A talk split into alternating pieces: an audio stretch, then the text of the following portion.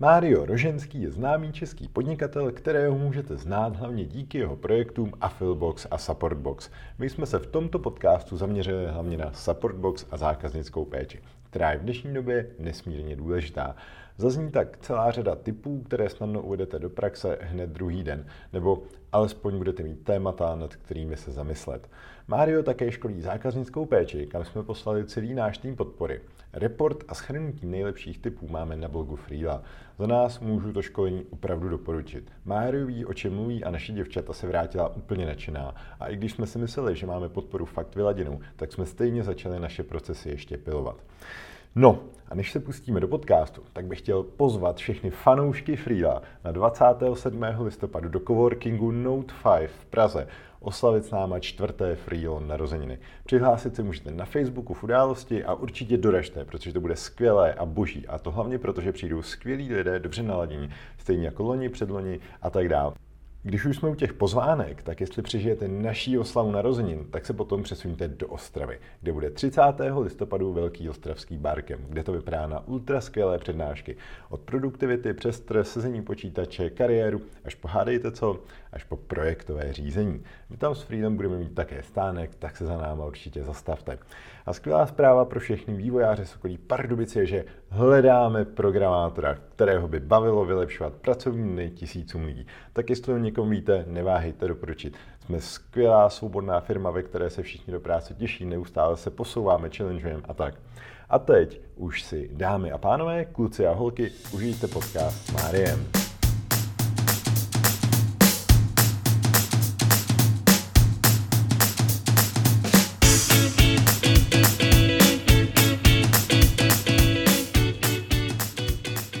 Tak dalším hostem podcastu z Podpalbí je Mário Roženský. Mário, jsem moc rád, že jsme si konečně našli čas se sejít. Ahoj. Máme, to velmi složité, sdílíme spolu kanceláře podstatě u tebe v Pardubicích, Supportbox a Freelo a trvalo nám asi jenom tři čtvrtě roku se tak domluvit a potkat se ve studiu. No. Ano, super. Tak ty, ty jsi vlastně za Supportbox, budeme se bavit hodně o zákaznické péči a na začátek by mě zajímalo, jak ty se k tomu tématu zákaznické péče tak nějak dostal, proč mm-hmm. jsi ho začal řešit a, a jak si dneska stojíš, co ten Supportbox přesně a tak.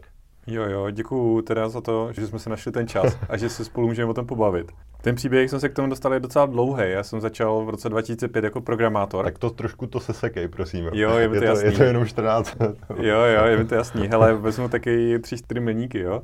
2005 programátor, jo, programátor zákaznická péče, to nejde úplně jako mm-hmm. moc dohromady, že jo. Samozřejmě většina lidí má ty programátory jako zaškatulkovaný někde, že moc se s těma jako zákazníkama ne, nebaví. Mm-hmm. Nicméně, jak asi jako potom časem jako vytušíte, tak jako nejsem úplně jako dobrý programátor, já jsem spíš takový jako hacker. Nicméně o tamtud jsem se dostal k webovkám, z webovek jsem dostal se k monetizaci webovek skrz affiliate marketing. Vlastně v roce 2011 jsem založil SaaSovou aplikaci Affilbox. A jak to tak u takových jako softwarových projektů nebo libovolných projektů bývá, že když to člověk spustí, tak očekává, že tam nahnou ty lidi, že, že bude vydělat přece ty miliony, no a on to nikdo nechtěl. Takže tohle to byl ten začátek. No a vlastně potom, jak získat ty zákazníky, že? jak je jako přesvědčit o tom, že ten affiliate, ten provizní marketing vlastně má smysl a že by to měly ty e-shopy taky jako zařadit do svého marketingového mixu a že by to bylo dobrý. No tak samozřejmě skrz zákaznickou péči, skrz vzdělávání, skrz pomáhání, skrz to, že jsem s nima byl hodinu mm-hmm. na telefonu a že jsem dělal tady to jako první poslední, že? a takhle jsem jako získal těch prvních pár několik zákazníků. A někde u nějakého jako takového třeba 15. platícího zákazníka mi to došlo. Protože jsem odepisoval na mail, odepisoval jsem večer, už jsem byl úplně naštvaný, vůbec se mi na to nechtělo odepisovat. Prostě, když jsem ten mail dal odeslat a přetáhl jsem ho do té složky jako s tím archivem těch zpráv, tak jsem se jako všiml jedné zajímavé věci.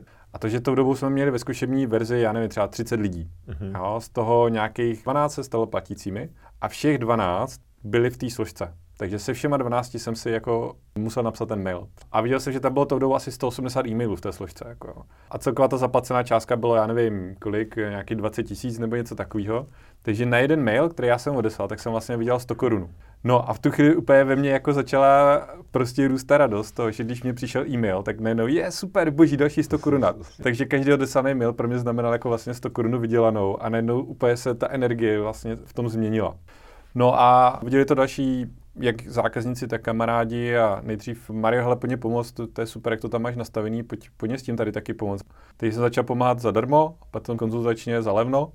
A vlastně takhle, když jsem, když jsem nastavil v jedné firmě u kamaráda zákaznickou péči a instaloval jsem tam helpdesk, a pak jsme vlastně vyčíslili, kolik tam bude uživatelů a kolik se bude platit měsíčně, tak jsem zjistil, že to je 8 000 korun měsíčně. No a Fullbox tehdy se platil pětistovka měsíčně. Že?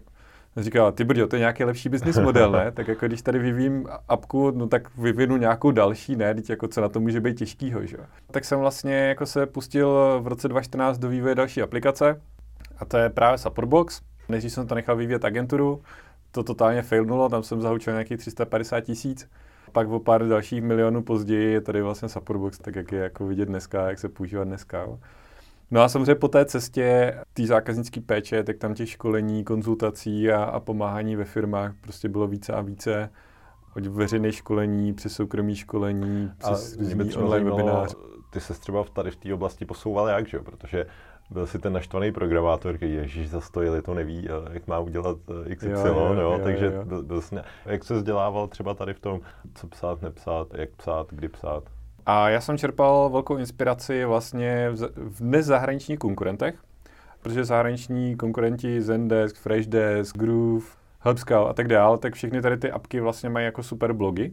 Takže samozřejmě i to, že mají ty zajímavé blogy, byla pak pro mě inspirace pro to vlastně založit Jasně. Eh, tady tu apku. Takže to byl první zdroj.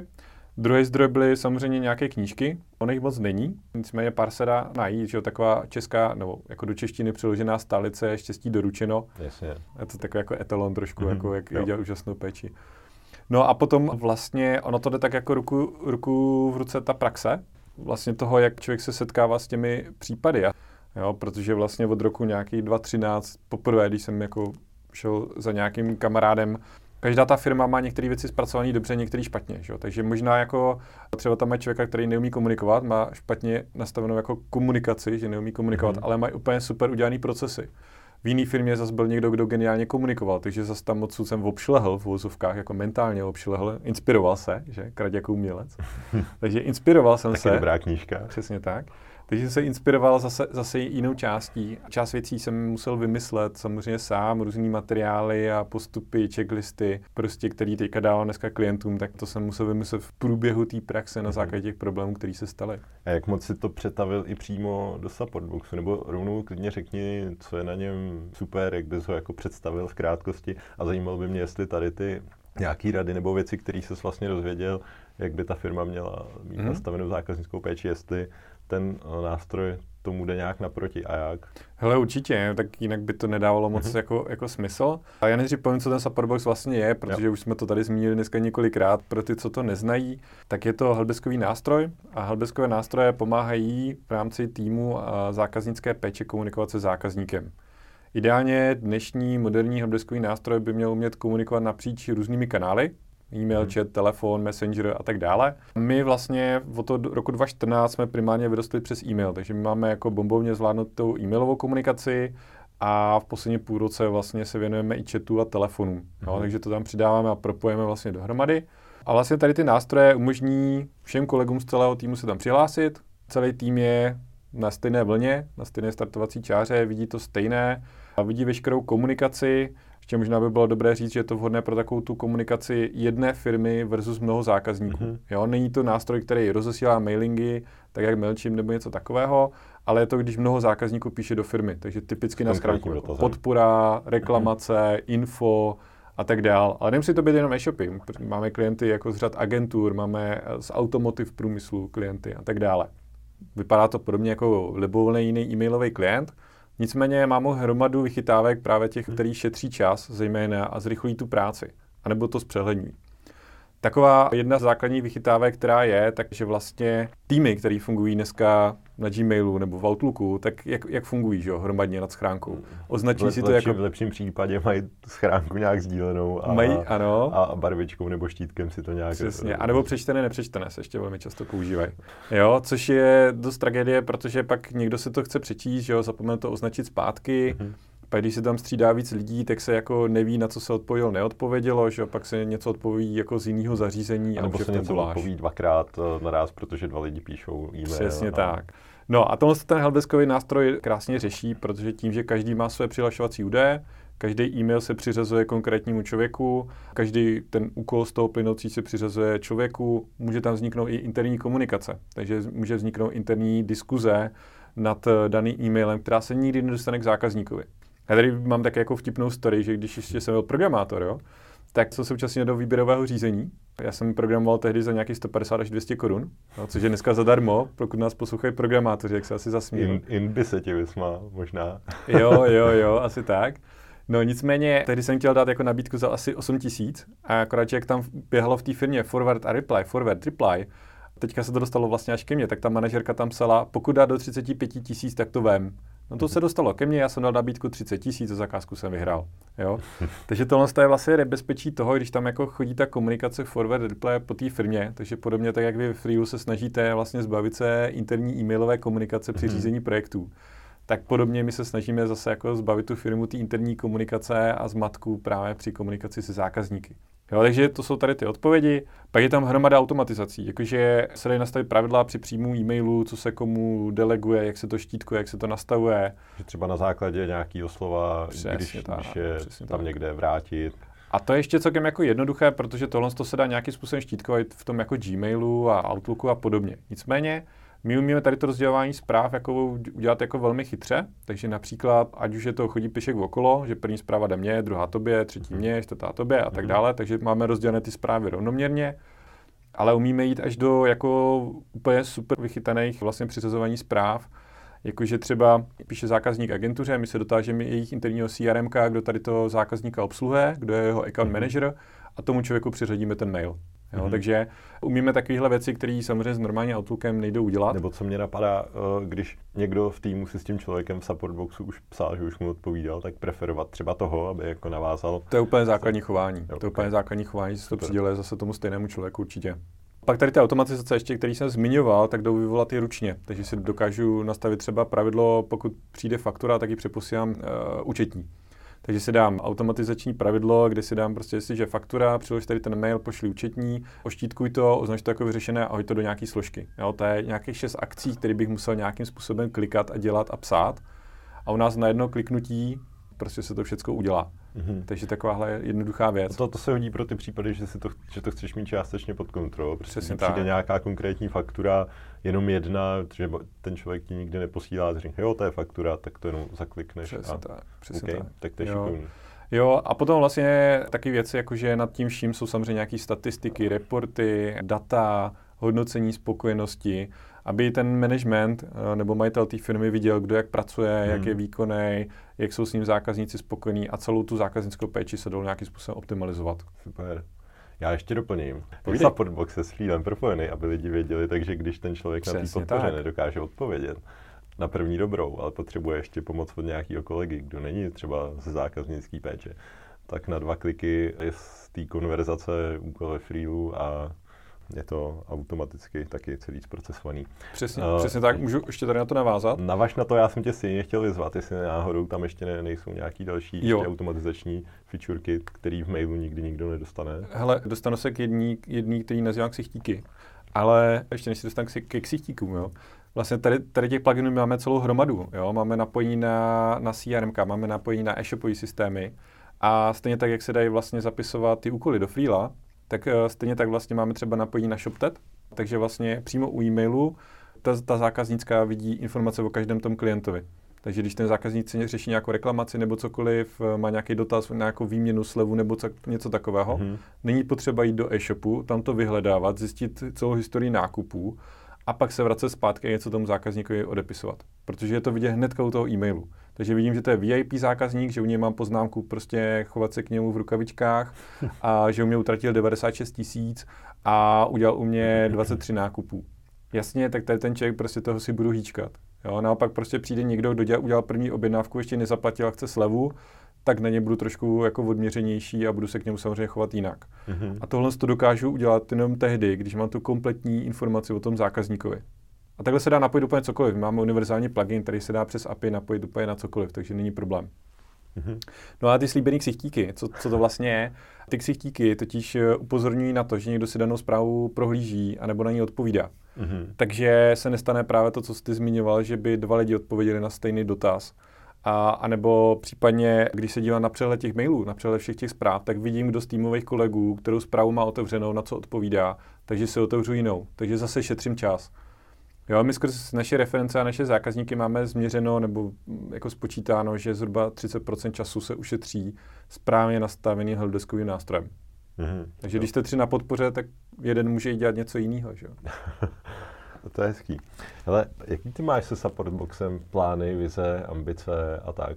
Mm-hmm. Teď jsi poměrně viditelný v Čechách, tak plánuješ expanzi, nebo jak to vidíš?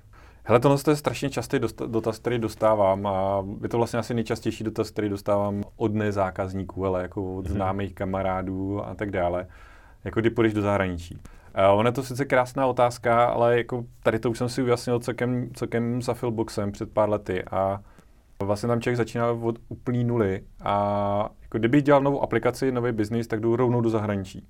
Protože ta učící křivka, to, co se musím naučit, a to, co mě trvalo prostě dva roky, než jsem zjistil, jak to jako reálně prodávat, tak eh, by mě trvalo v zahraničí taky dva roky. Ale otevřu si mnohem větší trh. Mm-hmm. Jenomže teďka, kdybych šel dneska do zahraničí, no tak budu zase ty dva roky jako tam začínat od nuly, spálím tam spoustu energie a času a peněz samozřejmě. Nemyslím si, že bych jako za ty dva roky přinesl takové jako výsledky, jako když se tomu naplno budu věnovat tady. Jo, takže určitě Česká, Česká Slovenská republika, kdy působíme teďka, kde je možnost právě dělat s partnery různé podcasty, že jo, tak jak sedíme, sedíme teďka tady, je to, je to mnohem jednodušší, jo? jako prostě v tom zahraničí to není taková srna. Takže určitě do zahraničí ne. Co se týče dalších plánů, rozvoje, vývoje, Oni nám to krásně jako říkají ty samý zákazníci, jo? tím, že já se dostávám fakt na ty konzultace prakticky každý týden. Já mám každý čtvrtek mám vždycky vyhraněný na konzultace. Takže každý čtvrtek sedím minimálně s jedním naším zákazníkem. A když není v Supportboxu, tak se zákaznickou podporou v nějaké firmě. Takže přesně slyším, co jsou ty požadavky, přesně slyším, jaký jsou ty věci, přesně slyším, co oni chtějí mm-hmm. a doptáváme se jich na to, takže máme aktuálně asi 160 feature. To, to jsou možná jakoby konkrétní featurey, ať už mm-hmm. bys to vzal z nějakého jako nadhledu, tak jako nějaký milestone, nějaká vize, která se třeba nepojí jako s konkrétním mm-hmm. tím když to chceš trošku víc nadhledu, tak vlastně já jsem na takovou osobní vizi zlepšit zákaznickou péči u tisíce e-shopů v České mm-hmm. republice. To byl takový můj milestone, který jsem si dal tři roky dozadu už by měl být překonaný, ono se to strašně těžko jako měří, jo, že jo? samozřejmě já můžu přidat ty všechny know-how, ale jestli oni to ty tři roky budou dodržovat, to je jako těžko říct, jo. Jasně. Ale skrz ty konference, školení a, a osobní konzultace a další akce, jako které, které dělám, tak už mi tisíc jako firm rukou prošlo. Samozřejmě zase jak to měří, jo? Jako prostě někdo přijde jo. na školení a, a, konferenci, ale nedělám unikátní jako uh, úplně, úplně lidi firmy. Takže tohle to byl ten cíl a vlastně letos před, eh, těsně před prázdninou jsem si dal za cíl zvýšit toto číslo na 10 tisíc. No a ta cesta, kterou vlastně k tomu chci dojít, tak je kniha. A, takže na základě tady těch zkušeností, které mám, tak jsem se rozhodl napsat knihu. Původní plán bylo mít kompletní ještě do Vánoc a vydat ji do Vánoc. Tak 2020? Aktuálně, aktuálně to tak vidím. Ten plán byl samozřejmě 2019 ze sedmi kapitol, nebo ze sedmi takových větších celků, které, které ta knížka má mít, tak je jeden a půl okay. aktuálně. Jo. Takže možná ty příští Vánoce to dám. Hele, co je třeba těžký technologicky nebo nějak věcně u toho, u tvýho nástroje? Je to třeba, nevím, boj s nějakým spamem, že k tobě přichází hodně požadavků nebo potřebuješ hodně výpočetní kapacity třeba na procesování těch textů, nebo mm-hmm. je to těžký tím, že třeba každý zákazník chce mít ten helpdesk trochu jinak, nebo co bys třeba vypíchnul, že jsi pišnej na to, že jste si poradili s něčím složitým jakoby dobře, nebo... Hele, ono, každá dílčí věc je ve své podstatě strašně jednoduchá, ale právě jako v tom celku je to náročné. Asi kdybych měl vypíchnout jednu nejnáročnější věc, tak je to množství dat, které musíme ukládat. Mm-hmm. Jo, protože my vlastně ukládáme po dobu, co jsou na zákazníci, tak jim ukládáme veškeré maily, které tam jsou. No, jo, tak... maily nikdo nemaže a tak, každý jo, takže, takže prostě máme, máme stovky giga dat jako uložených. To je jako nejnáročnější a pak ty operace s tím, práce s tou databází. Jo? To je na tom to nejnáročnější vlastně, které tam je. Všechny ty ostatní věci jako dílčí jsou v vozovkách jako jednoduchý. Nicméně to co, to, co tam vlastně dává tu komplexitu, tak je to, že každá ta firma, každá ta zákaznická péče je jiná. A my máme zákazníky, kteří mají jednoho uživatele a náš největší uh, zákazník má přes 90 uživatelů jako fir, naše největší firma, náš největší zákazník. 90 jako lidí, kteří odepisují. Tak, 90 lidí, kteří se připojují do toho uh, Supportboxu alespoň jednou měsíčně a komunikují buď vzájemně spolu, nebo, nebo se zákazníky. No a teďka ten nástroj musí být univerzálně použitelný pro tady tu firmu, která je takhle jako malá one-man show, a, a stejně tak vlastně i pro ten 90 člený tým, jo, správně všechno rozdělený, nastavitelný, mm-hmm. práva, jo, kdo kam má přístup a tady ty věci. A v tomhle ta komplexita vlastně jako víc stříc, mm-hmm. být stále stejně použitelný pro ty malý i velký týmy za rozumnou cenu, prostě, která si myslím, že je velmi levná. To je, to je to, co je tam vlastně jako náročné. Mm-hmm. Což mě vede k otázce, jak vlastně ty si určuješ priority, co třeba těm zákazníkům naprogramovat, co ještě tam udělat jako nějak volitelný, customizovatelný versus co děláte, takhle to je pro vás všechny nejlepší. Jak vlastně si organizuješ tu práci nebo tu, tu práci těm vývojářům eh, pro, pro ten tým a tak dál, kdo vlastně do toho produkt managementu vstupuje, jestli to seš ty s tím velkým know-how ze zákaznické péče, nebo je to celý tým, se nějak jako shodujete, kdyby si mm-hmm. odhalil jak funguje u vás třeba takhle vývoj, jak si to předáváte a tak, protože čím víc zákazníků, tím víc zpětný vazby, tím víc požadavků, tím víc všeho a člověk pak, aby to ukočíroval, tu zpětnou vazbu, který si celou dobu říkáš, to je super, tak už eh, je pak nějaký bod, kdy tě to samozřejmě zaplavuje a už si třeba jenom děláš čárky u x požadavku na stejnou mm. věc a tak dál, tak eh, jak eh, řešíte tohle? Řešíš to jenom ty nebo celý mm. tým? My to ři- řešíme jako tak trojstraně, jo, mm-hmm. a já, já za produkt, za to směřování vlastně, jako co chce v vozovkách ten trh, nebo co by bylo dobré pro ty zákazníky. Pak kolegyně Katka z zákaznický, která to řeší vlastně za ty zákazníky, jo, mm-hmm. jako, kde zákazníci nejvíc řvou, kde, kde mají jako ten největší, nej, největší bolístku.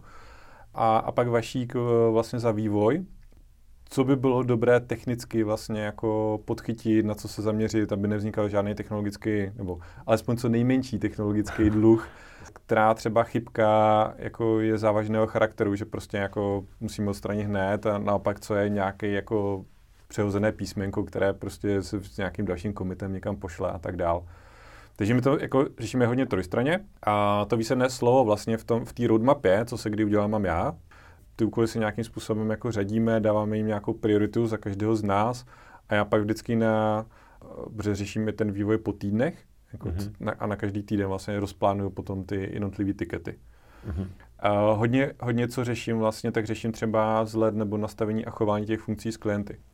Třeba už je pátý člověk, co chce nějakou funkci, OK, dává mi to smysl, bylo by to super, k těm pěti je další určitě 50, který by to jako použili taky, jenom to nenahlásili tak s tady těma pěti, kde vím, že třeba ty lidi jsou nějak jako technologičtí, technologičtější, zdatní, anebo právě tady z, z jedné z těch velč, větších firm, kde vím, že ta, že ta feature bude mít zásah na větší počet lidí, tak řešíme třeba nějaký grafický návrh, kde jim pošlu screenshot, hele, mohlo by to být asi takhle, jsme se o tom bavili, co na to říkáte a dostaneme nějaký jako feedback, ten zapracujeme a vlastně podle toho se to třeba pak jako naprogramuje. Mm-hmm a řešíte. Třeba my máme takový Excel velký, kde máme třeba taky máme procent lidí, Excel. kolik, jo, používá to taky k nějakým balancování, kolik procent lidí to nejspíš použije tu funkci, jak moc je složitá na udělání. Ale my tam nemáme tady to balancování, my tam máme názvy nebo čísla účtů klientů, který, eh, který to požadovali. Takže jako pak vidíme u každé té featurey vlastně a ona nám probublává jako nahoru podle toho, čím víc lidí chtělo, tím eh, jako je tam větší váha ze strany těch klientů. A pak jsou samozřejmě nějaké věci, které člověk jako tam musí dát do toho vývoje hnedka, jako, že, který jako jsou prostě, ať je to opravdu nějakého bugu, nebo prostě, že nás začne blokovat nějaký SMTP server jo, a tak dále. Tak to jsou věci, které musí člověk začít řešit prostě hned. Ještě do, do, do toho vývoje nebo do tady toho řízení toho projektu vlastně vstupuje jedna věc a to nějaká taková jako větší vize nebo větší směr, větší interní projekt, který se netýká ani jedné z těchto tří vlastně částí, ale to je něco, je třeba jako dvouměsíční, tříměsíční programování, upravování, nastavování, mm-hmm. takže třeba teďka v létě jsme vlastně migrovali na úplně novou serverovou infrastrukturu a to byl tříměsíční projekt, prostě dost, dost to šlo až do aplikace, do hloubky, vlastně jsem rád, že jsme to přemigrovali, jo? ale to je něco, co tam vlastně jako vložím a rozložím na, na dílčí části, kde se vlastně udělá analýza toho celého přechodu, co tam je všechno potřeba, kdy, kde, jak, proč, kdo a, a rozdělí se to po těch týdnech prostě třeba jako na, na 6-7 týdnů. Mm-hmm. plus nějaký testování a pak plus překlápění, takže to bylo tak jako takový dost martyrium. Bych se zeptal, jestli ti jde na mysl něco, co se třeba fakt nepovedlo, nějaký, nějaký škobrtnutí, nějaký fakt apíček eh, za, za, za poslední dobu, jestli mm-hmm. něco, z čeho se jako nějak poučil, co si myslíš, že je dobrý poučení i pro ostatní, že bys třeba zmínil? Hele, určitě. Vlastně taky jako škobrtnutí, který jsme letos měli, který jako hodně znělo nějaký moje uvažování, tak bylo, my jsme měli výpadek v únoru. Byl to standardní aktualizace na serverech, by měl být výpadek prostě nějakých pět minut, dělali jsme to v noci, potřebovali jsme tam udělat nějakou držbu na tom serveru a tím, jak je prostě ta databáze velká, tak ona se hold jako na chvilku jako zamkne, takže jsme to na chvilku chtěli vypnout a pak se to vlastně mělo, uh, mělo normálně nahodit. Nicméně po vlastně aktualizaci a restartu toho serveru ta databáze nenajela. No, ona nenajela ještě dalších 16 hodin. Jo, takže já jsem ten den ještě vstával, protože mám malýho syna, tak já jsem ten den vstával v 5 ráno. Tohle to jsme dělali v 11 večer. A já jsem šel spát další den, někdy v 9, v 10 prostě večer, když už všechno bylo OK. Prostě po těch 40 hodinách ještě jako stresu, tak jako ten člověk nevypadá úplně, nebo já jsem jsme teda nevypadal úplně jako dobře.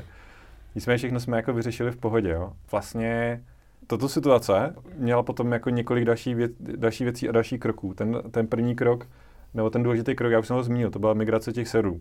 Jako ta příčina byla tady, kde my jsme jako potom zjistili, si uvědomili nějaký jaký úzký hrdla, který tam jako byly v tu chvíli a který by tam mohly být i do budoucna. A vlastně na základě toho jsme úplně udělali návrh té nové infrastruktury.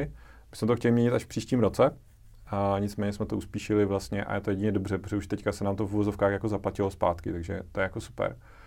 Druhá věc, která tam byla strašně důležitá, tak bylo mít připravenou nějaký proces na krizovou komunikaci. Uh-huh. Jo, to jsme tam využili Naštěstí to máme připravený, sepsaný, takže prostě minutu po minutě nebo hodinu po hodině prostě aktualizace stavu, co se děje, kdy se děje, okamžitě automaticky nastartovaný chat, takže prostě non-stop celou noc jsem tam odpovídal lidem. Bylo zajímavé, že třeba ve tři v noci mě napsali dva lidi, že chtějí pracovat se Superboxem. Noční směna. Noční směna ve tři v noci prostě. S chodou okolností to byly oba dva taky jako one man show shopy, jo? takže ten člověk nevím, jestli přišel z pařby nebo jako šel, šel teprve eh, jako spát nebo něco takového. Takže vlastně jako mít super nastavenou tu krizovou komunikaci je v tom jako nesmírně důležitý. Jo. Mm-hmm. Takže to byl také jako přišláp, kde nás trochu jako vypekla ta, ta technika, tady ani technický dluh, to bylo něco jako taková neznámá, která jako se předtím nikdy nestala, ale mm-hmm. právě jako v souvislosti s eh, velikostí té databáze a co tam jako stalo. No. Ty jsi vlastně říkal, že ti to změnilo uvažování tak trochu takže tomu mám rozumět tak, jako že teďka jakoby víc dáš na nějakou analýzu rizik předběžných, nebo se nad tím zamýšlíš jakoby takhle koncepčně víc, čím byla ta změna? Nebo? Spíš jako v souvislosti třeba s tím hardwarem. My jsme ty věci řešili jako z toho softwarového hlediska, aby to bylo jako bezpečný, kam se kdo může dostat, co je šifrovaný, nejšifrovaný ale že nás jako můžou v úvozovkách vypít takové jako strašně jednoduché věci, jo? Jakože někdo s velkým e-shopem prostě si přidá náš chat jako, jako na web a najednou prostě se nám začne vařit půlka serveru. Jo? Mm-hmm. Tak to, to byl prostě problém v té staré infrastruktuře a vlastně v té nové jsme tady ty už jako věci zohlednili, plus x dalších, jo? že třeba se nám tam nedali dělat jako jednoduše aktualizace serverů, jako bezvýpadkově, a zvláště tady těch velkých. Jo? Teďka vlastně na té nový je prakticky všecko mimo databáze můžeme ale živě zhodit a zase nahodit a zákazník to nepozná. Mm-hmm. Takže jako aktualizace jsou dneska úplně hračka, prostě nahodí se úplně nový server a je to, jo. Takže a... zkoušeli jste uh, takový ten chaos manky, prostě náhodně něco střelovat, jo, hele, hele, nebo chystáte se na něco takového? Nebo? Hele, tohle, to, tohle to jsem zkoušel vlastně, když jsme tu uh, infrastrukturu připravovali, měli jsme tam pouze uh, vývojová data, mm-hmm. nebyly tam ostrý data samozřejmě, tak jsem si s tím samozřejmě trošku hrál protože mě zajímalo, za jak rychle jako jednotlivý ty servisy jsme schopni nahodit, jo. No, takže já jsem jim jako klukům z administrace mazal a oni je museli nahodit. A vlastně jako všechno mimo té databáze prostě jako přetáhat 200 gigadat jako chvilku trvá, že? Mm-hmm. Takže jako všechno ostatní jsme schopni nahodit prostě jako do 15 minut, jakože ten stroj neexistuje, přestane existovat a, a vlastně jako dokážeme to takhle obnovit. Dá se to ještě mnohonásobně zrychlit. Jako víme jak na to, ale jako myslím si, že 15 minut je furt jako hodně v pohodě, no. Mm-hmm. Co vám třeba pomáhá v boji proti konkurenci? Co jsou takový nějaký tvoje ESA v rukávu? Protože sám si, říká přece, sám že jo? si zmiňoval, jako tak je tady Zendesk a takový aplikace, který si říkal, já je sám ani všechny neznám. předpokládám, že hoši ze Zendesku poslouchat nebudou, tak co ti třeba, co, ty víš? co ti třeba pomáhá jako nějakým takovým boji, nebo srovnáváš se s nima vůbec, nebo bereš, že to je jako nějaká velká zahraniční konkurence? Ale to ono je celkem jedno, jestli se s nima srovnávám já, ale srovnává nás mezi, mezi sebou uh, samozřejmě náš zákazník. Já bych to rozdělil na několik úrovní. Jo. Ta jedna je jakoby biznisová, kde ten zákazník si samozřejmě volí mezi jako produkty, které si vybere. No a když jsi zmiňoval konkrétně třeba ten Zendesk, tak ta naše jako největší výhoda je ta jako jednoduchost, což v vozovkách je naše současně jako taky největší nevýhoda. Že? Takže pokud třeba nás poslouchá nějaký tým, co má jako 100 plus lidí, chce úplně brutální reporty, na, aby každý z kolega si mohl udělat svůj vlastní report a já nevím co všechno, přidělat custom políčka ke každému e-mailu, aby každý zaměstnanec musel vždycky u každého e-mailu nareportovat kategorii a tak dále. To my neumíme. Jo? Hmm. To je prostě korporátní peklo a tam my jako ani nesměřujeme. Nicméně právě u nás je ta síla, ta jednoduchost. Jo? To, že vlastně člověk se to podobně, podobně jako freelo, že? to je prostě jako ten trend dnešních aplikací. Prostě přijdeš, na webu si založíš zkušební verzi, nasměruješ si tam mailovku a do hodiny to máš všechno nastavení, funkční, prostě e-maily chodí a je to parádní. A myslím si, že máme špičkovou zákaznickou péči. By bylo špatné, kdyby ne, že samozřejmě. Takže vím, že to trošku sebevědomé tvrzení, ale když dostáváme nebo sbíráme zpětnou vazbu od zákazníků, tak je to vždycky jeden ze dvou bodů, který nám dávají, tak prakticky v 80% případů máme jako právě skvělá zákaznická péče. Mm-hmm. Jo, takže to není o nějaký sebestřednosti nebo něčem, ale určitě je tohle to. Prostě taková, taková ta, takový ten nějaký přátelský obličej, na který člověk jako může narazit všude možně. okay. jo. Ty jsi teďka mluvil o zákaznický péči, špičkový zákaznický péči, tak bych se tomu tématu taky pověnoval. Teda mm-hmm. Se třeba lidi můžou inspirovat i pro sebe. Mm-hmm. A začal bych možná od lidí. Mm-hmm. Jaký vlastnosti by měl mít vlastně člověk pro to, aby byl dobrý, dobrý pečovatel? Jak, mm-hmm. jak ho poznat, jak ho vybrat? Já bych začal eh, tím, jak to dneska jako vypadá. Jo? Dneska prostě 10% firm, který zákaznickou péči vnímá, jako, že to je něco jako super, musí se tam volit správný lidi a tak dále. No a pak je tak jako 80-90% firm, který prostě na zákaznickou dají někoho, kdo má ruce nohy, umí aspoň trošku jako česky psát a hlavně moc nestojí. Protože prostě je u nás bohužel zákaznická péče vnímaná jako nějaké nákladové středisko. Mm-hmm. Jo, já to tak nevnímám, já součím ty moje klienty, já je učím, aby eh, se z toho nákladového stalo i nějaké jako profitabilní nebo alespoň sebe zaplatící si středisko v rámci té firmy. To je první věc. Druhá věc, já si myslím, že zákaznická péče je poslední nevyužitá příležitost e-shopů a vůbec firm jako v České republice a ve světě jako vůbec. Jsem přizvaný do nějaké firmy, abych jim tam šel pomoct se zákaznickou péčí a jedna z prvních věd, který jako ten manažer pronese, je, tak už jsme dali do pořádku všechny oddělení a už nás bývá jenom zákaznická. Jo. Takže vlastně ty lidi mají pořešený PPCčka, jo, to jim vydělává, mají pořešenou analytiku, no tam vidí nádherný čísla, jak jim to tam běhá, grafy, všechno, jo. Mm-hmm. Mají pořešený logistiku, prostě mají vyřešený sklady, mají vyřešený prostě zásobování, dodavatele, vnitřní nějaký HR, nábor lidí, to všechno mají prostě pořešený. Eh, na tu zákaznickou se dostanou vlastně jako až úplně jako poslední. Takže tam bohužel to takhle dost často bývá. Tak a teďka zpátky k těm lidem ta úplně nejdůležitější vlastnost, co by ten člověk měl mít, tak je empatie. Mm-hmm. Schopnost cítit se do toho problému, toho zákazníka, do té potřeby toho zákazníka, proč vlastně píše, co vlastně má být výstupem té jako komunikace, jo? jakým způsobem eh, tu komunikaci s tím zákazníkem vést.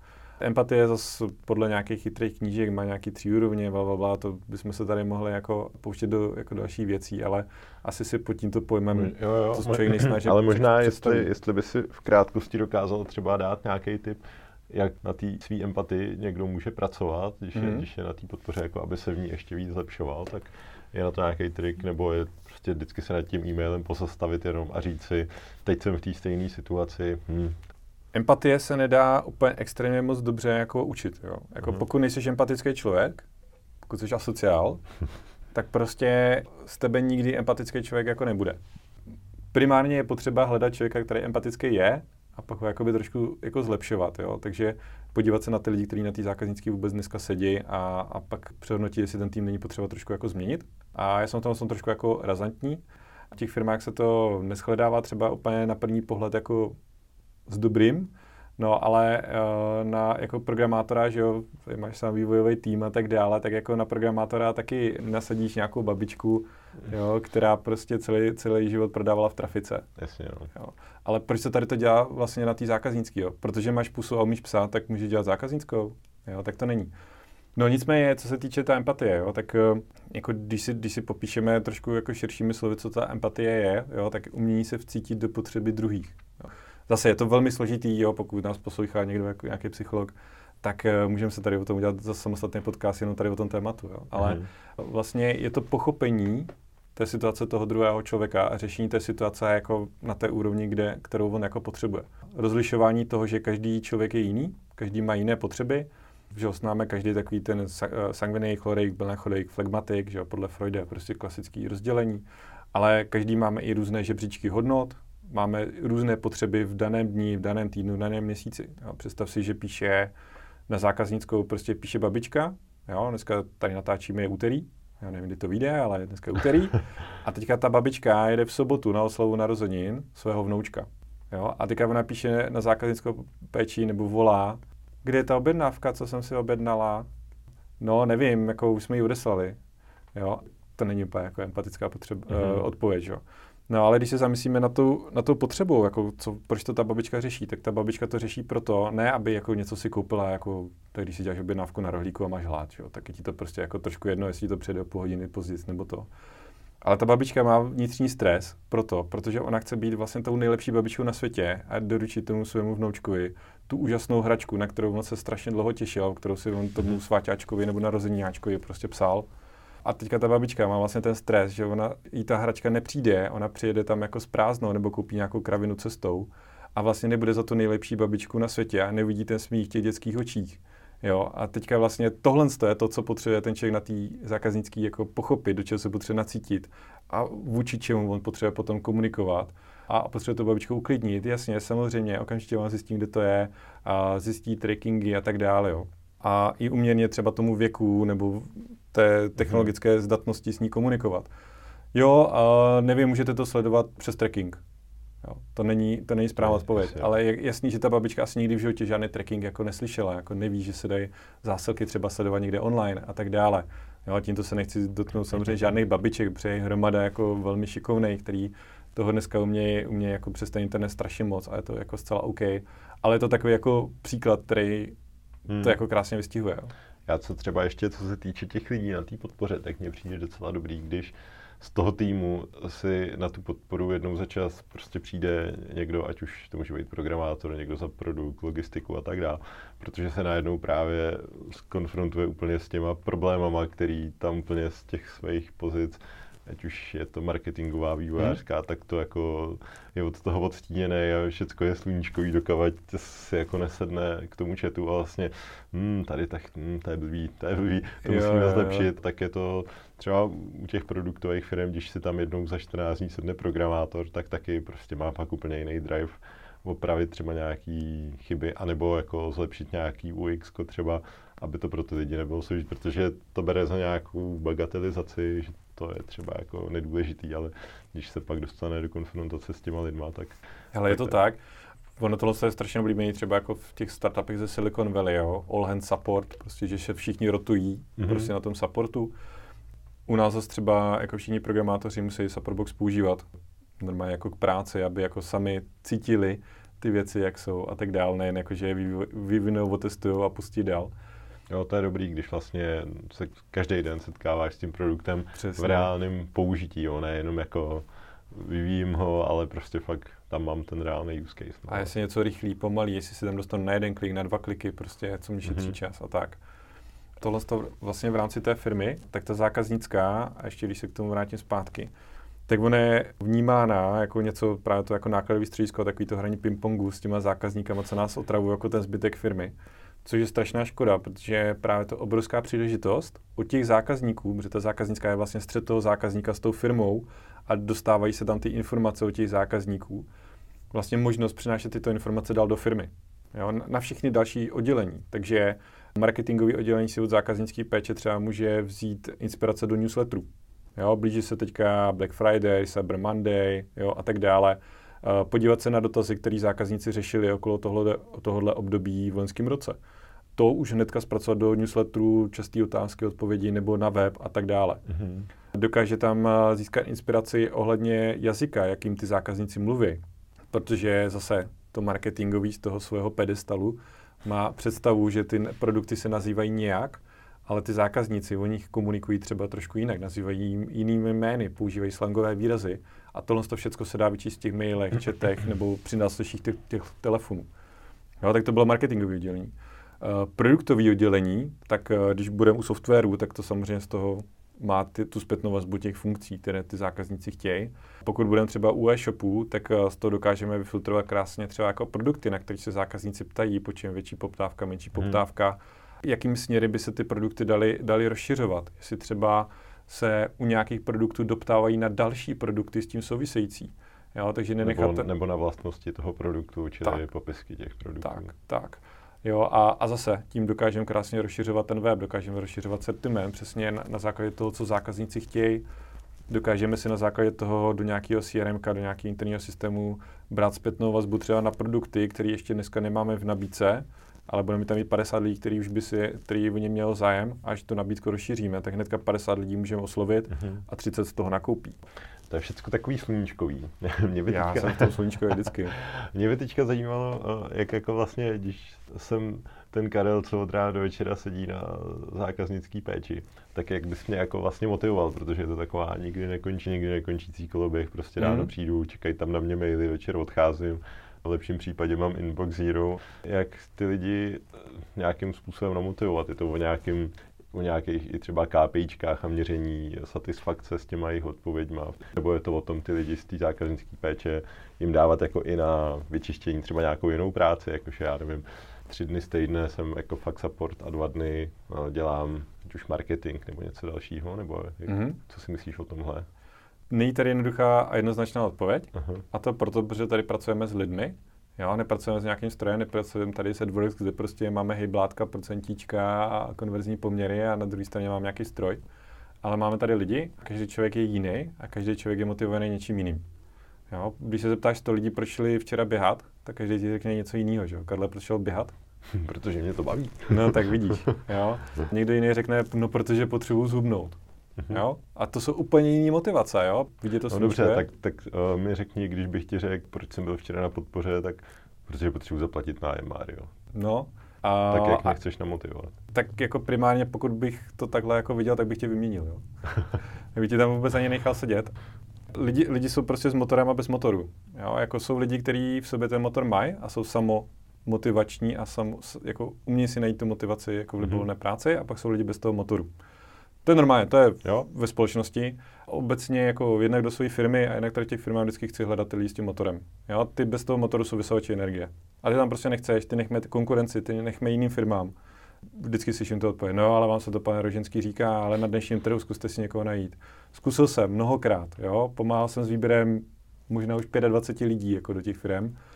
A musím říct, že ta úspěšnost je jako obrovská, bych tě jako vyměnil, jo, ale uh, pojďme zpátky, každý jiný. Ty jsi tam několik těch způsobů té motivace jako zmínil.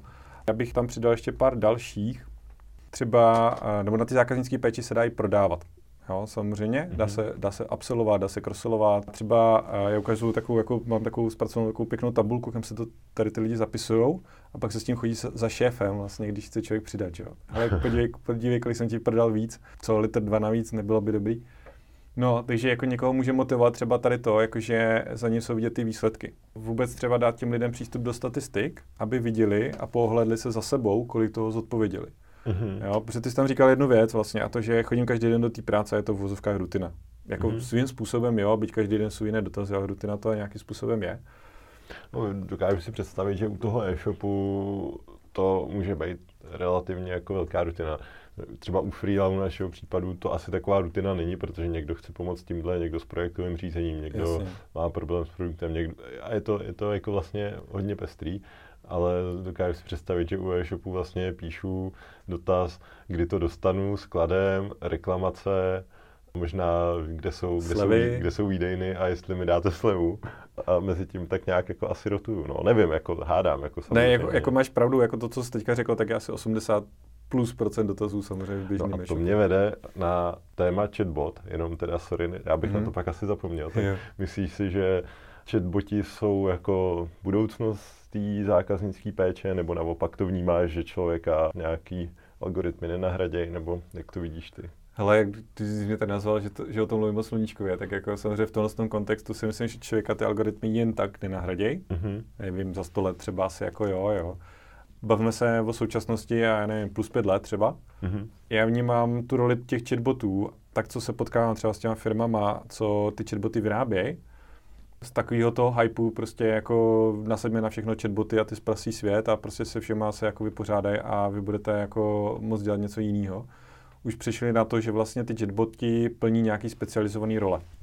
Takže ten chatbot plní třeba role interního operátora pro nějaký třeba jako obchodníky nebo pro ten support. Takže ten support místo toho, aby vyhledával nějakou informaci v nějaké interní dokumentaci, kterou samozřejmě on ani nedokáže si jako zpracovat, tak napíše normálně lidským jazykem, jaký náhradní díl na trysku patří do kotle KT35. Mm-hmm. A ten chatbot mu napíše, počkej, hledám, a pak napíše, je to díl C3715, podrobnosti máš tady v tom PDFku.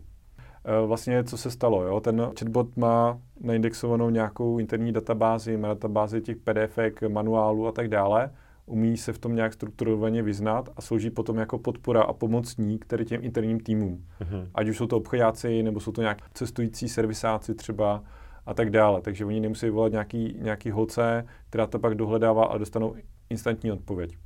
Třeba pro interní zákazníky ty chatboti jako můžou fungovat na takovýhle specifický dotazy. Už určitě dneska zvládají dost dobře jako přirozený jazyk, dokážou se v tom orientovat v tom daném prostředí naučeným toho daného segmentu dokážou alespoň trošku strukturované informace jako si dobře zpracovat a přežvejkat a dokážou i přirozeným příjemně čtivým jazykem komunikovat. Jo? Dokážou generovat velmi, velmi pěkné odpovědi. Mm-hmm.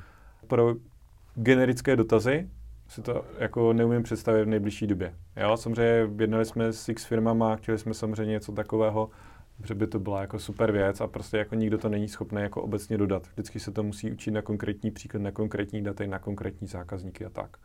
Bude tam jako problém trošku jako s tou cenovkou, jo? Třeba to, co jsem říkal, tady ty jako podpory pro ty interní obchodní týmy, protože ta podpora nemusí být vyložená no, zákazní, vůči zákazníkovi, jo? To může být třeba podpora i vůči internímu servisnímu týmu, který má 150 lidí. Jako ty podpory jo, můžou být různými směry. Interní, no jako vývoj takového chatbota stojí třeba 4 milionů, půl milionu, 300 milionů. Pro jako malý e-shop na ShopTetu, prostě, který platí ShopTetu prostě tisícovku měsíčně, tak je to jako nesmyslná, nesmyslná útrata, že? Mm-hmm. Ty jsi mluvil o té analytice ještě, kterou já jsem nakousnul, tak co myslíš, že by měli vlastně lidi sledovat? Je to nějaký čas do nějaký reakce na, na požadavek člověka nebo, nebo nějaký NPS, nebo co myslíš, že je dobrý měřit na zákaznický péči? Co, co Ale ne, než se dostanu ještě ke konkrétním číslům, jsou důležité ty hodnoty v čase. Jo, hmm. takže jako, hele, dneska nám přišlo 130 mailů nevím, je, jako je to dobře nebo je to špatně, jo. Když ti řeknu, že minulý týden v, v úterý to bylo prostě 120, předtím to bylo 140, předtím to bylo zase 120, tak řekneš, jo, dobrý, tak to je asi tak nějak furt stejně plus minus, jo. Uh-huh. Když ti řeknu, že minulý týden to bylo 30, před minulý týden to bylo 20, jo, tak řekneš, ty jo, Mario, co se vám tam stalo, že máte pětkrát, šestkrát víc jako mailů, jo. To potřeba řešit v čase. Těch hodnot je jako několik, ten první jako počet. Jo, počet mailů, počet chatů, počet telefonátů, počet uh, Instagramů, počet, počet messengerů, vůbec to absolutní číslo, kolik lidí nás vlastně kontaktuje. Potom je třeba zajímavé tady to číslo si dávat uh, do souvislosti s počtem zákazníků. A zase v čase. Jo. Takže kontaktuje nás měsíčně prostě 10% našich uživatelů. Loni touhle dobou to bylo třeba 27%. Takže to znamená, že děláme něco dobře, protože jsme snížili zátěž naší podpory, počet zákazníků nám roste a tak dále. Mm-hmm. Ty jsi zmínil tu kvalitu, ta kvalita jde vlastně jako v ruku v ruce potom eh, versus čas. Jo? Takže když třeba snižuju čas, což je nějaká kvantitativní metrika, tak právě ta kvalita je ta kvalitativní metrika, která mě říká, jestli to zlepšuju správným směrem. Takže když chci zrychlit čas odpovědi, no tak dám odpověď, máte zboží skladem? Ne. Zrychlil jsem to, ale hodnocení spokojenosti bude mnohem nižší, než když tam napíšu nějakou delší odpověď, mm-hmm. která pomůže toho zákazníka navést tam, kam potřebuju, udělá si tu objednávku a tak dále.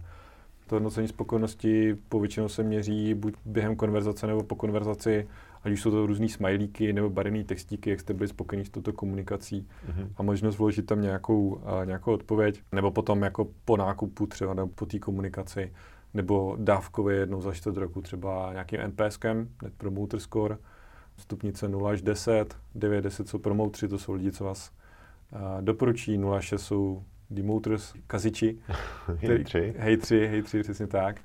No a vlastně spočítá se procento lidí, kteří dali tu 9-10, odečte se procento lidí, kteří dali to 0,6 a tím dostaneme vlastně NPS. Jo, a to hodnocení vlastně vychází z otázky, v jaké míře byste doporučili Freelo svým známým a kamarádům k řízení projektu. Mm-hmm. Jo, to NPS je sice zase fajn v nějaké jako absolutní hodnotě, ale zase je důležité v tom čase, aby jsme ho zlepšovali. Nebo tam si myslím, že je i důležitý eh, u toho NPS, co děláme my, tak je doptávat se, když je to třeba to špatné hodnocení, mm-hmm. ta 0,6, tak jako vlastně proč, to číslo jako hezký, můžeš se snažit ho zvyšovat, ale docela důležitý je znát kolikrát ty důvody proč. No. A já ti tady doplním vlastně, oni tady ty tři segmenty, které nám vzniknou, tak s každým potom je ideální pracovat jinak. Jo, protože ty mm-hmm. 9 až 10, ty promoters, vlastně, že už z principu té otázky, jak byste moc doporučili, že jo, Freelo, vychází, že oni dali ano, strašně moc bychom ho doporučili, 9-10. Takže vlastně je vyzva k tomu, aby nás fakt doporučili, aby, aby napsali někam recenzi, aby napsali na své sociální sítě, že prostě používají Freelo, aby dali někam screenshot. Jo, těch příležitostí je hafo. Ty, co dali 7-8, co jsou takový na vážkách, jo, tak to je ideální příležitost na to, zeptat se, co bychom měli udělat pro to, aby, to byla aby se tady to změnilo. Jo, neboli to jsou lidi, kde hrozí, že vám černou, neboli že vám skončí třeba. Takže co by se mělo stát pro to, aby vlastně neskončili, ale aby jsme pro vás Freelo udělali ještě lepší. Mm-hmm. Jo? U těch 0 a 6 je, co vlastně vedlo k tomu, že jste dali takovéhle hodnocení, co vás vlastně odradilo. Ta moje zkušenost u tady těch 0 a 6 je, že vlastně je to vždycky nějaká jedna věc, jedna konkrétní věc, přes kterou prostě nejel vlak. Mm-hmm. Jo, já nevím, nemáte platbu PayPalem, já nevím, jestli máte platbu PayPalem, jo, ale to se nám stalo normálně, že to bylo fakt jako důvod, proč nás prostě někdo jako uh, nepoužíval. Mm-hmm, jasně. Jo, takže uh, tam zjistíš jako takovou jednu věc a když tady u těch 0,6 vlastně se ti to začne opakovat ta jedna věc, tak jako víš, co máš změnit. Jasně. Taková ta typická otázka je něco, co by lidi na zákaznický péči rozhodně dělat neměli. Třeba co by typicky psát neměli. Mm-hmm. Já se snažím vyhýbat třeba slůvku bohužel. To děláš určitě jako dobře. Jo, co by, co by dělat neměli, no. Třeba taková jedna věc, co by dělat neměli, tak když je, nejí s někým, kdo je v nějaký jako agresivnější módu, mm-hmm. ať už je to člověk, který je naštvaný nebo z něčeho otrávený a tak dále, tak určitě by neměli komunikovat na té stejné energii, ve které je ten zákazník. A určitě by to měli se snažit dostat uh, o tu úroveň níž, jak na to zase třeba se můžeme pobavit jako za chvilku. Jo. Určitě by třeba neměli jako komunikovat v nějakém jako rozporu vůči nějakému komunikačnímu manuálu nebo něčemu pokud se necítí jako zcela OK, tak prostě jít si dát nějaký kolečko, trošku se jako vydechat a tak. Nekomunikovat vlastně sám v nějaké jako agresivní náladě, jo, mm-hmm. protože zase prostě všichni jsme jenom lidi, dějou se nám takové věci, které se nazývají život, jo. Prostě můžeme přijít taky do práce jako naštvaný, rozladěný, jo, někdo nás nepustil sednout v autobuse, nebo někdo nás vybržďoval na dálnici, jo, a takové ty věci. Ale hlavně tady ty věci nepřináší pak dál na zákazníka. Jasně. Toho to nezajímá.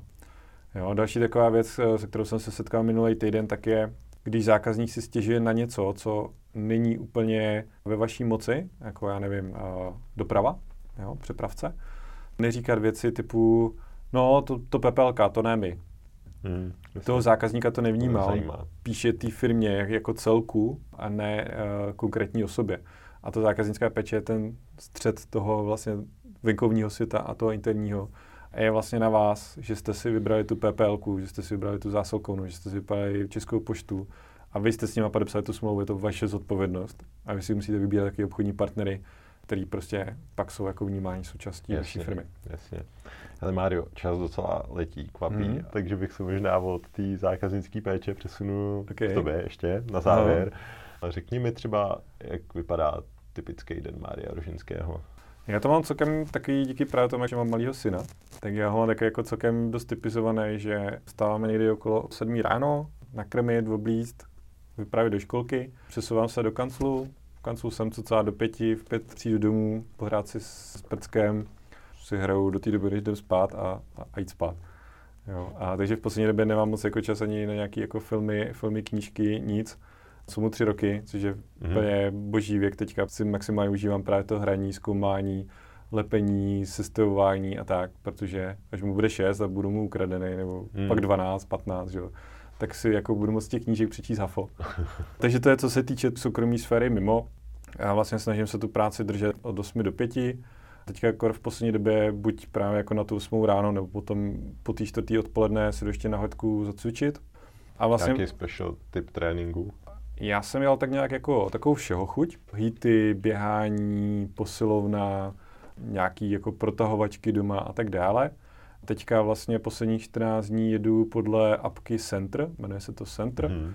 Ta apka vlastně spoje dohromady tělo jako to cvičení, jezení a nějakou mindfulness, prostě hmm. meditace, jsou tam nějaký články o tom, jaký jíst, co jíst, proč jíst a tak dále. Jsou tam recepty, připraví to vlastně nákupní seznam a tak ale hlavně jako co mě vyhovuje, tak je, že ty tréninky jsou každý den vlastně jiný, jsou tam jako krásně ty videa, takže člověk každý den cvičí něco jiného. A, jak to, jako to teda fakt reálu s takovou apkou, jako děláš to prostě, jsi v tom fitku, máš tam před sebou položený ten telefon a. Přesně tak, přesně tak. To si nedovedu popravdě moc představit, ale jako... Tak musíš mít private fitko, kde na tebe nikdo nečumí. Je to přesně tak. Takže prostě tam bench press 10x4 nebo... Jo, hele, to, co je právě na to super, takže, jsou, takže všechny ty cviky jsou právě taky jako dost, dost neobvyklý, jo, a, nebo aspoň pro mě, jo, jako mm-hmm. samozřejmě bench znám, jo, různý jiné kladky a tak dál, ale třeba uh, jako dneska to, co jsem cvičil ráno, tak ten bench byl, že držíš ten kotouč vlastně jako s tiskem mezi mm-hmm. rukama, jo, ne, nejdeš to s, s kotoučema na tyči, ale držíš jenom ten kotouč vlastně s tiskem mm-hmm. proti sobě, že jo, takže zapoješ ty svaly zase jinak takhle Takže jako si tam hledáš tu pestrost. Jo, jo, to je něco, co potřebuji prostě v tom. A pak vlastně v práci snažím se dopoledne si dát tak jako dvě hodinky nějakých v úvozovkách hlubší práce, mm-hmm. kde se soustředím na nějaké věci, které jsou potřeba udělat, které posouvají ty věci kupředu. Po zbytek dne je to taková jako všeho chuť, operativa s týmem a tak dále. A mám rozdělený dny na jako každý den jiná činnost, jo, takže jako hlavní nosné téma vždycky daného dne je něco. Já jsem zmínil, že čtvrtky jsou konzultační, takže tam jako mám práci s klienty. Středy jsou marketingové, úterý je buffer, to je takový jako vyrovnávací den, kde se zvládnou, zvládnou věci, ty, co se nezvládnou jako v jiný den. Mm-hmm. Případně si sem dávám třeba různý studovačky, když jako koukám na nějaké videa nebo, nebo něco takového. Pondělí je operativa, to jsou prostě pondělí, že člověk přijde, volají zákazníci, potřeba něco vyřešit, nastavují se nějaké věci na daný týden. A pátek je potom... Dovolená. No, cashby, cashby, taková ta jako operativa, ale ta jako třeba vnitrofirmní nebo jako skenování faktur účetní, jo, nebo mm-hmm. řešení nějakých smluv a one to one s jednotlivými členy týmu a, a tady ty věci. A jak to máš s tím, když třeba nemáš zrovna co řešit v tom Cože? marketingu. Nějaký, OK, tak jinak, tak co děláš, když jako ti uteče ta marketingová středa a potřebuješ to dodělávat? To opravdu odložíš o týden, nebo teda do úterka vlastně do bufferu, nebo? Hele, samozřejmě všechno má různé priority, že? takže a, a ještě ke všemu to je pátek, jako tě, těch činností samozřejmě na 8 hodin, to není na celý den, uh-huh. že? takže tam je jako spousta dalšího prostoru tam přehodit něco dalšího. A samozřejmě pokud je to něco jako důležitého, což zrovna ty marketingové věci jakoby jsou, tak uh, samozřejmě to má to prioritu a dám to klidně do nějakého jako jiného dne, ale primárně se snažím ty úkoly rozdělovat tady podle tohohle jako schématu. Uh-huh.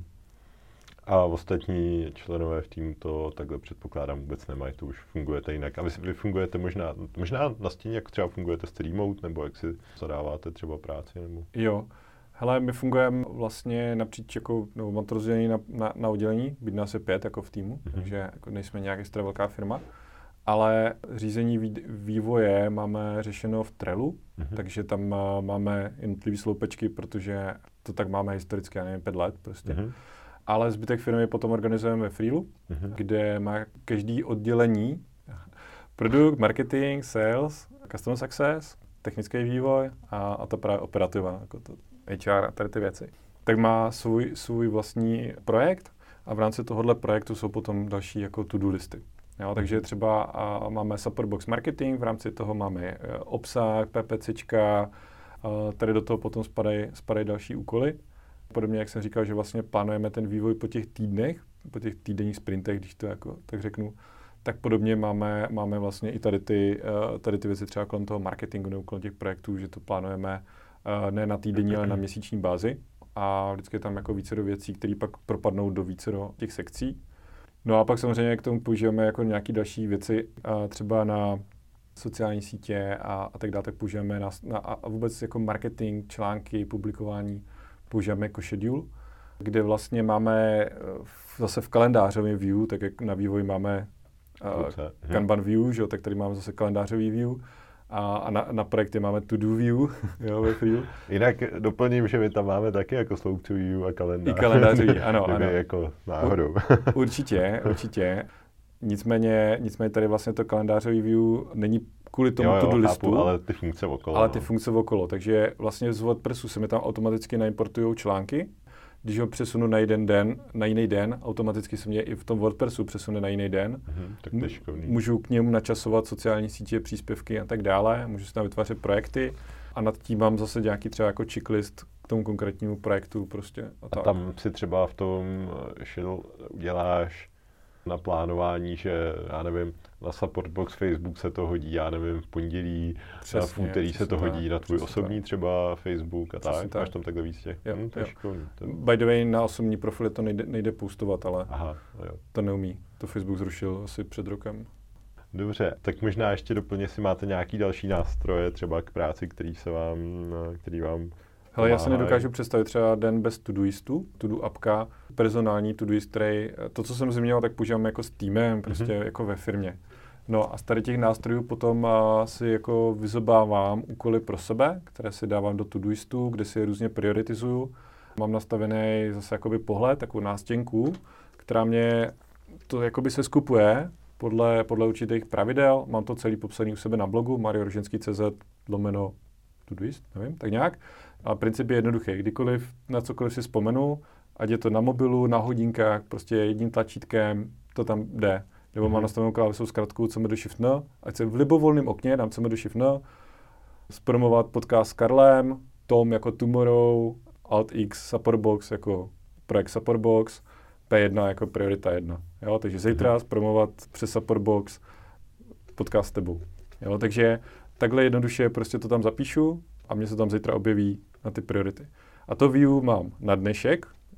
Úplně nahoře mě ukazuje věci, které jsou nezatříděné. Takže poznámky, co jsem si napsal cestou do banky a tak dále. Takže to je první věc, když přijdu, kouknu, OK. Sorry, cestou do banky? No jasně. v roce 2019? no jasně, třeba když tam uh, založíš nový účet a oni ti ne, ne, nepřiřadí přístupová práva do internet bankingu. Dobře. Takže tam musíš jít jako třeba znovu. Okay. Jo?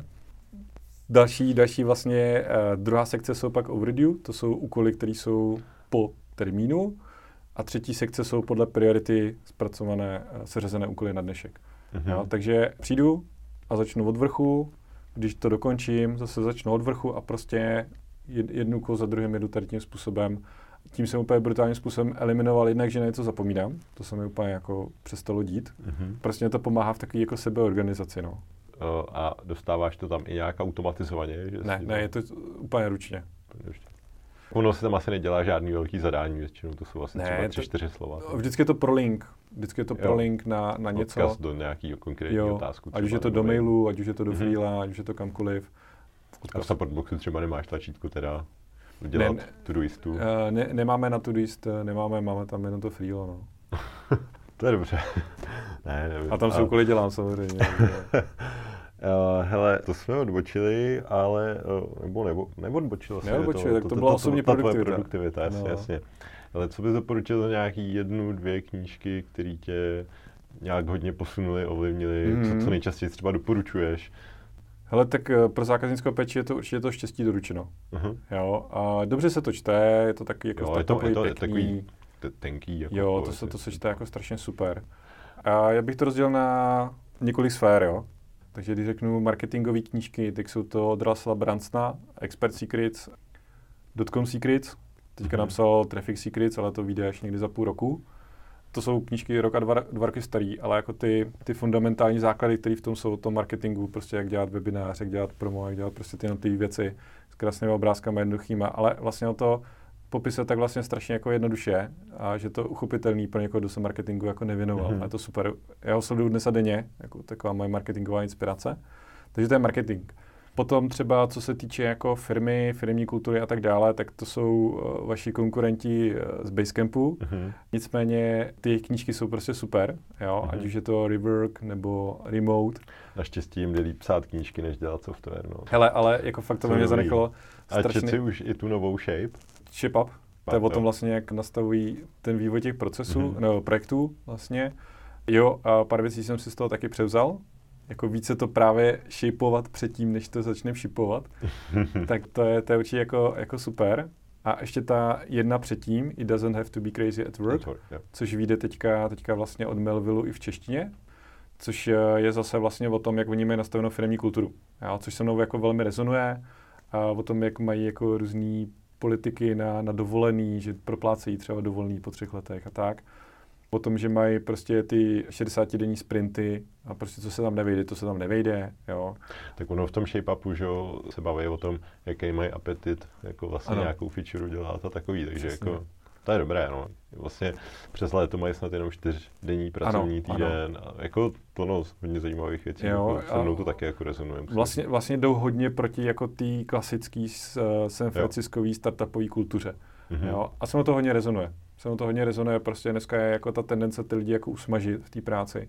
Ono i to, co jsme se tady bavili o té zákaznický, prostě o tom jako ideálním, tak uh, jasně, taky dá se ty lidi sedřít z kůže, že? tak můžeme se podívat do libolního call centra, jak tam sedí ty mrtví duše, prostě mají na uších ty sluchátka a prostě jsou trestaný, když jako mezi tím jako si zajdu na záchod, jo. To není něco, co by prostě jako v 21. století jsme jako asi, asi někdo chtěli dělat, jako. Mm-hmm. Ale současně je to velmi zajímavá zkušenost a dobrá průprava potom pro, pro lidi, kteří třeba a vybíráte na svoji zákaznickou, tak pokud pocházejí z call centra, tak tam je dost vybičovali a dost dělali v určitých jako obchodních dovednostech, ty lidi se nebojí volat, umějí řešit námitky. Řadu toho zaučování potom si vlastně jako ušetříte. Mm-hmm. No a zpátky k těm knížkám. A, takže to bylo, co se týče jako firmy. A co se týče třeba ještě té firmy, tak Mike Mikievič, vlastně od něj se mi líbily dvě knížky. Ta první je Clockwork, což je o tom, jak vlastně nastavit si firmu tak, aby fungovala jako hodinky. Mm-hmm. To je o procesech. A druhá je, no, teď si nespomenu, jak se to jmenuje. To je zase o finančním managementu, jak se vlastně řídit finance, že by si měl založit pět účtů, kde ten první jako průběžný, na další si odkládáš vlastně na operativu, na další si odkládáš na daně, na další si odkládáš na kompenzaci, co by majitelé a vlastně jakými procenty si to mezi tím máš odměnit, rozdělit a tak dále. Jo. Takže to jsou, to jsou, tohle to byly ty tři knížky, která jako pro tu firmu. A pak co se týče ještě jako osobního rozvoje, tak tam je pro mě takový jako etalon od uh, Vyšena Lakianyho, která se jmenuje The Code of Extraordinary Mind. Mm-hmm. A česky to vyšlo už taky, jmenuje se to kód výjimečnosti. Mm-hmm. Tam je zase x takových jako věcí, které se mnou strašně rezonují jako z toho životního nějakého jako principu.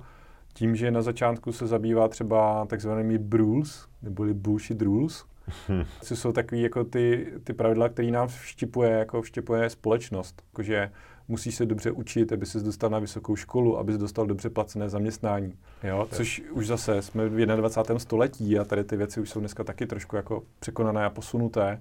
A dneska to hlavně úplně jako moc dobře neplatí. Že? No jak vlastně si říkal, že je dobře se učit a tady ty věci, tak vlastně ve finále ty jedničkáři pracují pro ty trojkaře nebo Aha. pětkaře, nebo je, jak Aha. to bylo, že prostě ty se kolikrát protloukali tím životem už s nějakýma problémy. No, jedničkáři tam pracují, dvojkaři je řídí a trojkaři to vlastní. Jo, jo, přesně tak. No. Hele, pojďme na závěr ještě jenom na klasický rychlý dotazy, a na kterými se moc nepozastavuji, mm-hmm. jenom nějaký tvoje názory. Kdyby se měl znovu narodit, do jaký země by to bylo? Tady, já jsem tady spokojený. Mm-hmm. Budou lidi do pěti let pracovat méně? Ne. Co by si teď zkázal svému 18-letému já? Uživej si života.